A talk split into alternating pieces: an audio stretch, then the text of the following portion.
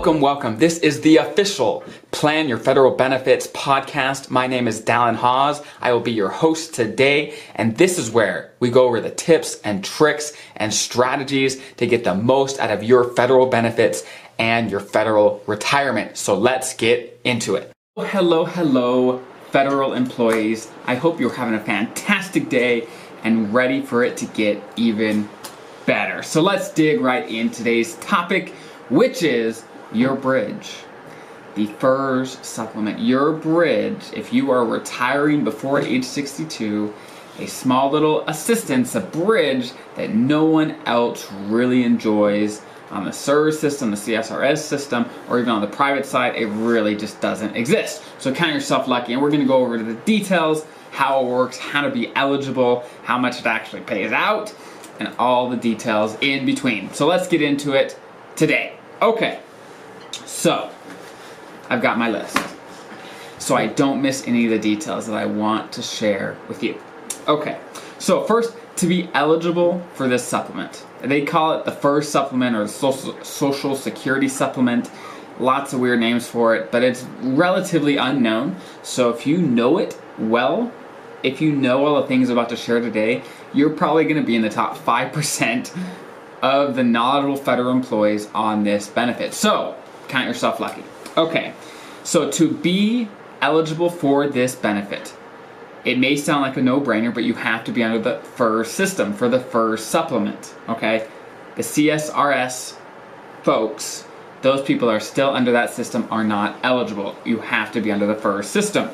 Okay, and you also have to be eligible for an immediate retirement or an immediate annuity. Okay, so basically, the only two groups of people that are eligible are those that have 30 years of service and are at least their minimum retirement age, right? 55 to 57, depending on your, your date of birth, and 30 years of service, or age 60 with 20 years of service. Now, I know you're saying, hey, at 62 and five years of service, I have an immediate retirement. Why can't I get my FERS supplement? Because the supplement stops at age 62, so you would not be eligible. So the only two groups, again, like I said, you have to be eligible for an immediate annuity. So basically, at age 60 with 20 years of service or your minimum retirement age with 30 years of service. Okay, so that is how you are eligible. So this is how it is calculated. So this is basically, I'll go through how it's calculated. So you could go for you, you could do the math, say, hey, for me, this is what it would actually look like. Okay. So the equation looks like this. You take your years of credible service, so 20 years or 30 years, however many years you have paid into the retirement system under the FERS system. And this includes military time, um, if you have bought that back. Um, you have to do some research on that if that applies to you, but um, just to keep this as general as possible. I won't dig into that right now. So you take your years of credible service and you divide that by 40. Okay? So let's say if you have 40 years of credible service, divided by 40, that'd just be one. But if you have 30 divided by 40, that's 0.75, right? That's the math. Then you times that, whatever you get out of that, by your Social Security benefit at age 62. So if you're looking at your Social Security benefit statement, your statement for Social, Social Security, if you don't have one already, I would go to the SSA.gov, the Social Security website, do a login and get one. At the top right corner of that page, it's going to show your what benefits you're going to receive at your full retirement age. That's between 65, 67, depending on your birthday. Okay.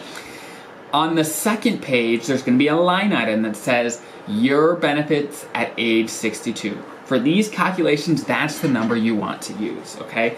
Whatever that number is for age 62. So I'll go over it again. You take your years of credible service divided by 40 times your age 62 Social Security benefits.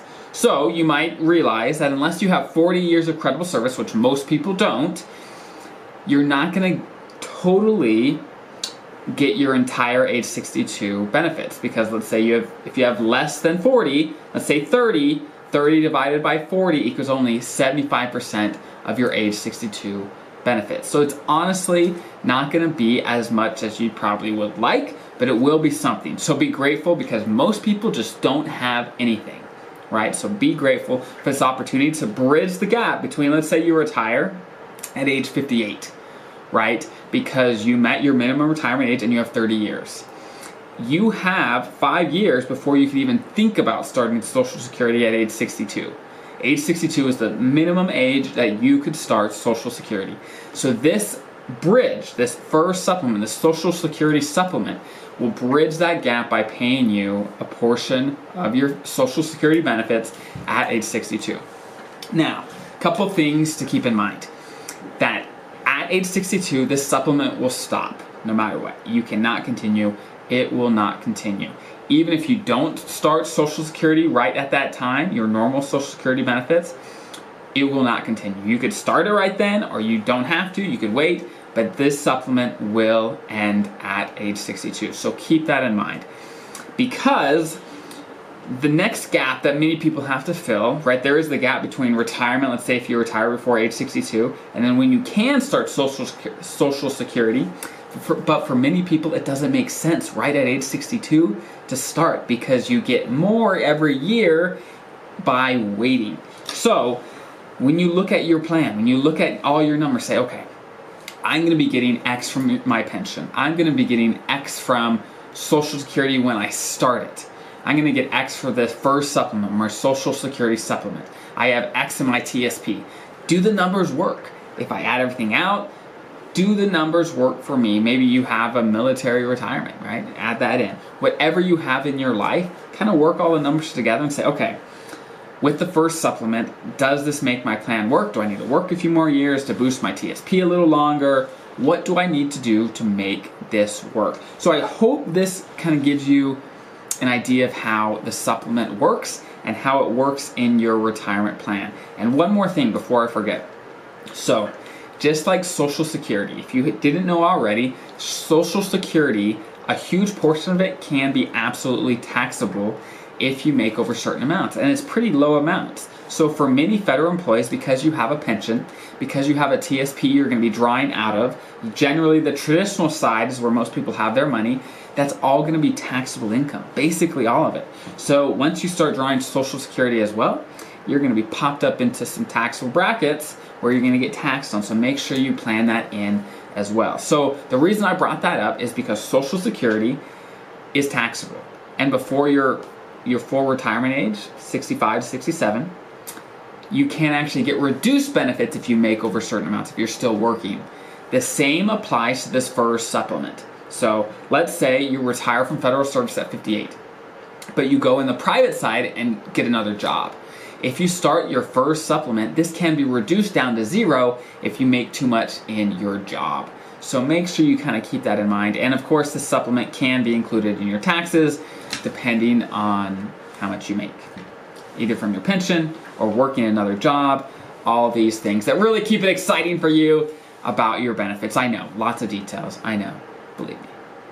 I study this, I work with feds all the time. It's a lot of details. But by learning, by being here and really educating yourself about your benefits, you will reap rewards for years and years and years. Even your kids, your your posterity, your legacy will reap the rewards of being prepared and just thinking through your life stages so that you are ready for whatever happens. So, I hope this is helpful. Please check out all my content, whether that's my courses, my articles on FedSmith, my website. I have a ton of great stuff for you as federal employees to get the most out of your benefits. So you have no excuse. No excuse to really not educate yourself and get the most out of it.